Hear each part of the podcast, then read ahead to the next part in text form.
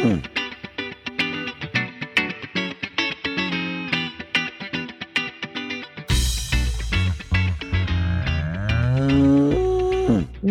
to the Moos Room. Special episode today. It is the gruesome twosome. Yes. So it is me, Emily, and Joe. And today we are going to be talking about my favorite topic safety. You often hear me talk about farm safety being more than just a week or just a particular season of farming. You know, farm safety is year round. And so we really need to think about our farm safety calendar. And so where we're at now on our calendar is we're wrapping up harvest. You know, we should be all done with that or just about done. And so we're kind of getting ready to clean things up, pack things up for the winter, and move into winter. And there are some really important safety components associated with winter, and especially how you prepare for winter.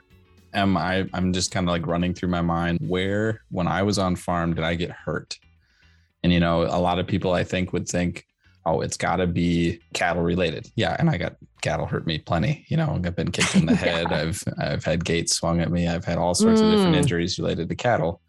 Being kicked in the head explains a lot. Yeah, it sure does, it doesn't it? uh, and but one of the one of the ways that I got hurt the most on farm was just falling down, like just just finding spots where the ice is a problem and not knowing it was a problem and, or trying to trying to rush to get something done and just falling down.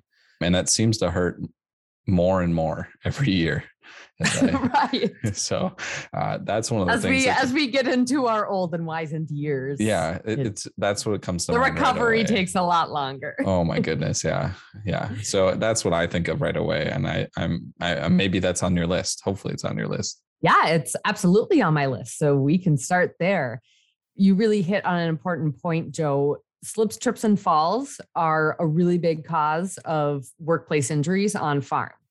You know, we hear a lot about the the big accidents and the fatalities and all of that, but day to day, these other smaller injuries are happening, and so we need to be doing what we can to prevent those. And again, a big one of these is slip, trips, and falls. Slips, trips, and falls kind of a tongue twister yeah slips trips and falls one of the things i think about with that is and i don't i don't know if i've even said this out loud on this podcast before but farmers for me are they're, they're athletes in a way especially just how much they're moving around how much they're on their feet and how much they walk and one of the things that can really make life miserable is a nagging injury and something like that like i think back when i played football or when i was in practice if you jam up a finger tripping and falling or you twist an ankle, there's really not time.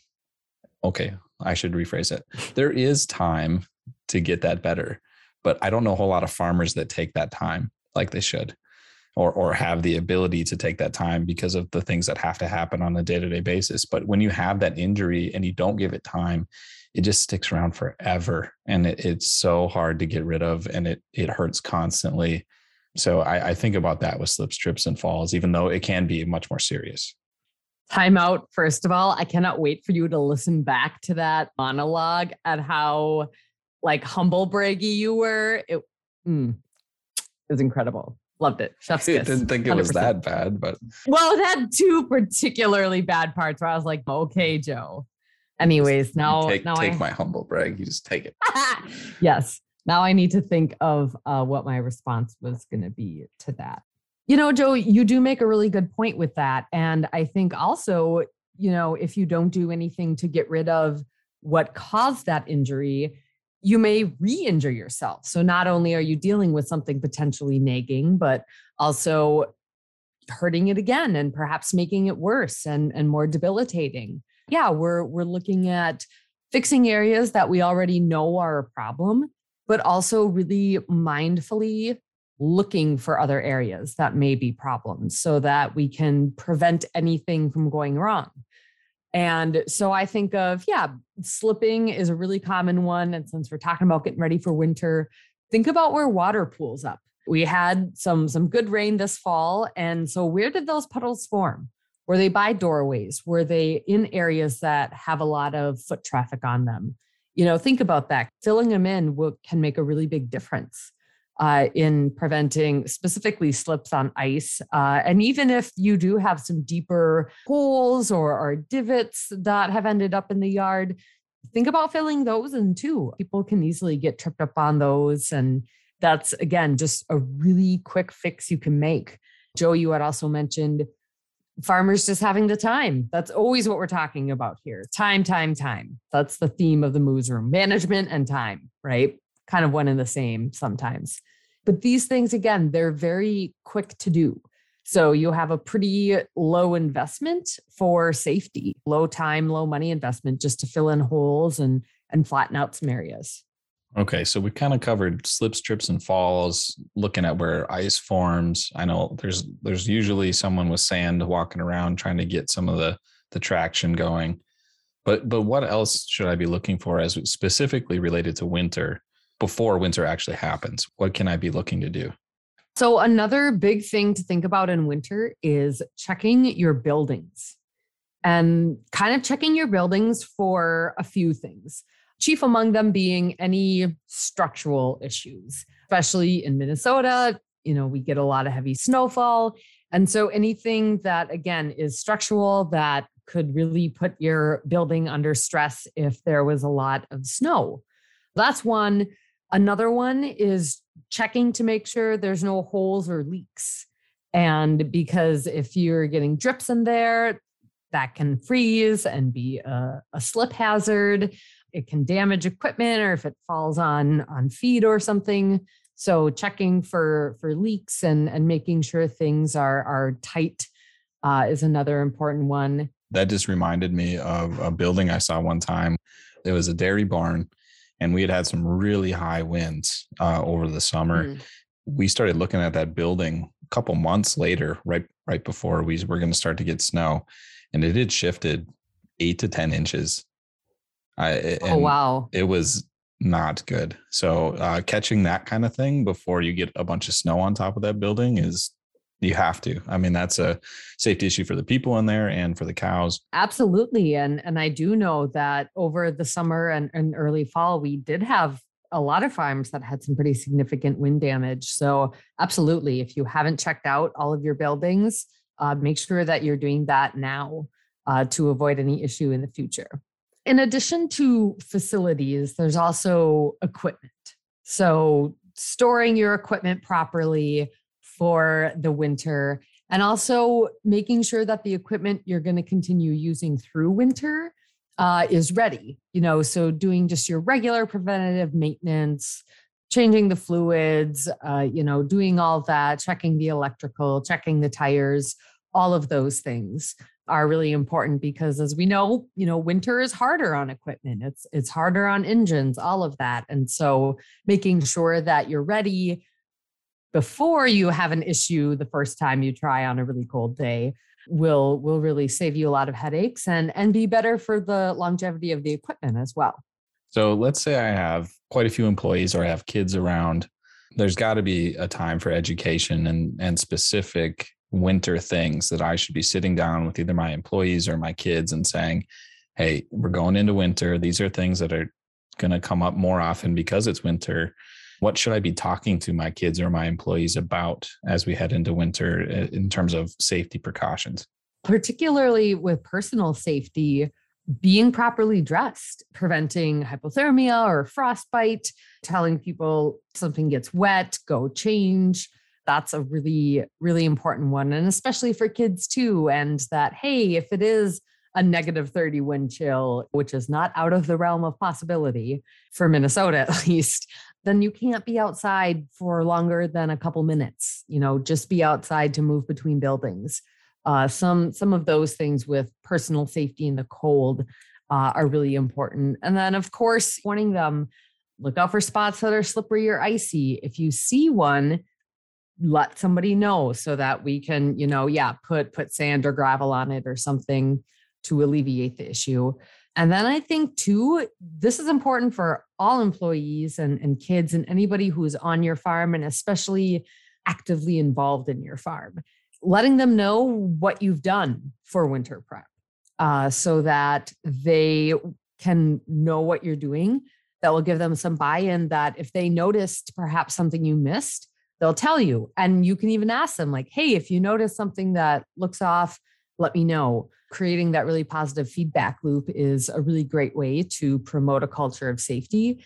You want everybody involved in safety on your farm. Also, saying perhaps after a big storm, lots of wind or heavy snowfall, having your employees help you walk around the farm and, and check the buildings and make sure everything looks okay because um, that will save you time which we know is important time again coming up and that additional buy-in from employees uh, you know like i already said that's a really important part of it as well. So uh, i don't know how i haven't asked you this question yet but um, one of the things that we talk about um, and and for whatever reason it comes up with lameness all the time where you're saying okay lameness is it's everyone's job right to notice lame cows write them down tell someone what's going on. But when we assign it to everybody, sometimes nothing happens. No one does it. Right. So should you be appointing someone as like the safety officer for the farm or like someone like you're in charge of doing this high level safety stuff and making sure that it gets taken care of or is that too much pressure on one person i don't think it's too much pressure on one person and i really find that on most farms there is somebody who is kind of the de facto of that position anyways. There is usually somebody who is worried about safety and would probably happily take on you know that task to do that. And you know too if it is something where one day they need a little extra time because they're walking around or looking at something can you redelegate some of their tasks for the day to, to some other people? But i think yeah it's it's really important to to have one or two people that are really dedicated to that because you're so right, Joe. I have said it for my entire extension career and even prior. If it's everyone's job, it's no one's job. I think that that's a really important point to raise that, yeah, absolutely. Safety is everyone's job. And I do firmly believe that. Uh, but I also am a realist and know that that's not always going to be the case. And so if you do have, again, you know, one person, maybe two, that you have identified and talked to about handling safety and, and looking out for hazards and and doing safety education and that kind of thing. I see that having a lot of positive impact. So there was two things that i thought of and i think this is, is kind of everybody in the winter right? Minnesota and and we probably don't have to say it but we should say it. You should have emergency stuff in your vehicle in the winter mm-hmm. just in general if, if for whatever reason you're stuck in moving car without heat for for a little bit, you know what's up. Like you always have a hat and gloves with you, a jacket, maybe a blanket or a sleeping bag, shovel, those kind of things in your car, a little bit of food. That to me is just Minnesota. You should start getting that stuff ready in general, yeah. whether you're a farmer or not. Yeah, absolutely. And even having some of those items in the tractor too. Tractors, we use them year round and and I can think on my farm of a, lot of cold winter nights uh, where my dad got stuck or, you know, the engine choked out or something because of the cold. And so I think having some of those items in your tractor as well, especially a blanket, you know, making sure that your cell phone is fully charged and wearing it close to your body so it doesn't get too cold. Just some of those things like that too, because if if you're not prepared, it's going to happen, and if you are prepared, it won't. Our listeners are probably sick of hearing it, but I don't think we can not mention it. Winter, I'm bundled up. I've got a lot of extra loose clothing on. It's time to talk about PTOs. Oh, it's always time to talk about PTOs. and I just think of scarves, especially kids in scarves, mittens that are too big, or maybe they have the little mitten clips. Um, yeah, that is just an entanglement hazard, you know, not just for PTOs, but for anything with, you know, a rotating point or a pinch point on your farm. As as we all know, kids will find them. You might not know they're there, but the kids will find them.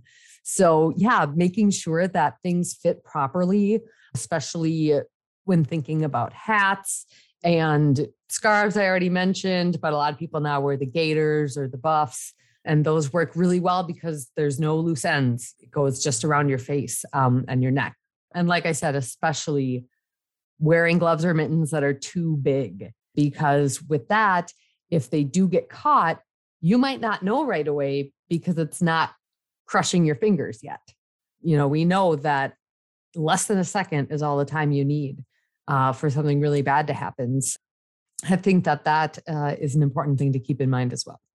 One of the worst sunburns I've ever had was actually in February. And yes. it just happened to be a little bit warmer of a day. It was like 38, 40 degrees, but we spent all day, 12 hours working cattle in the snow, in the sun. And I didn't think about it at all.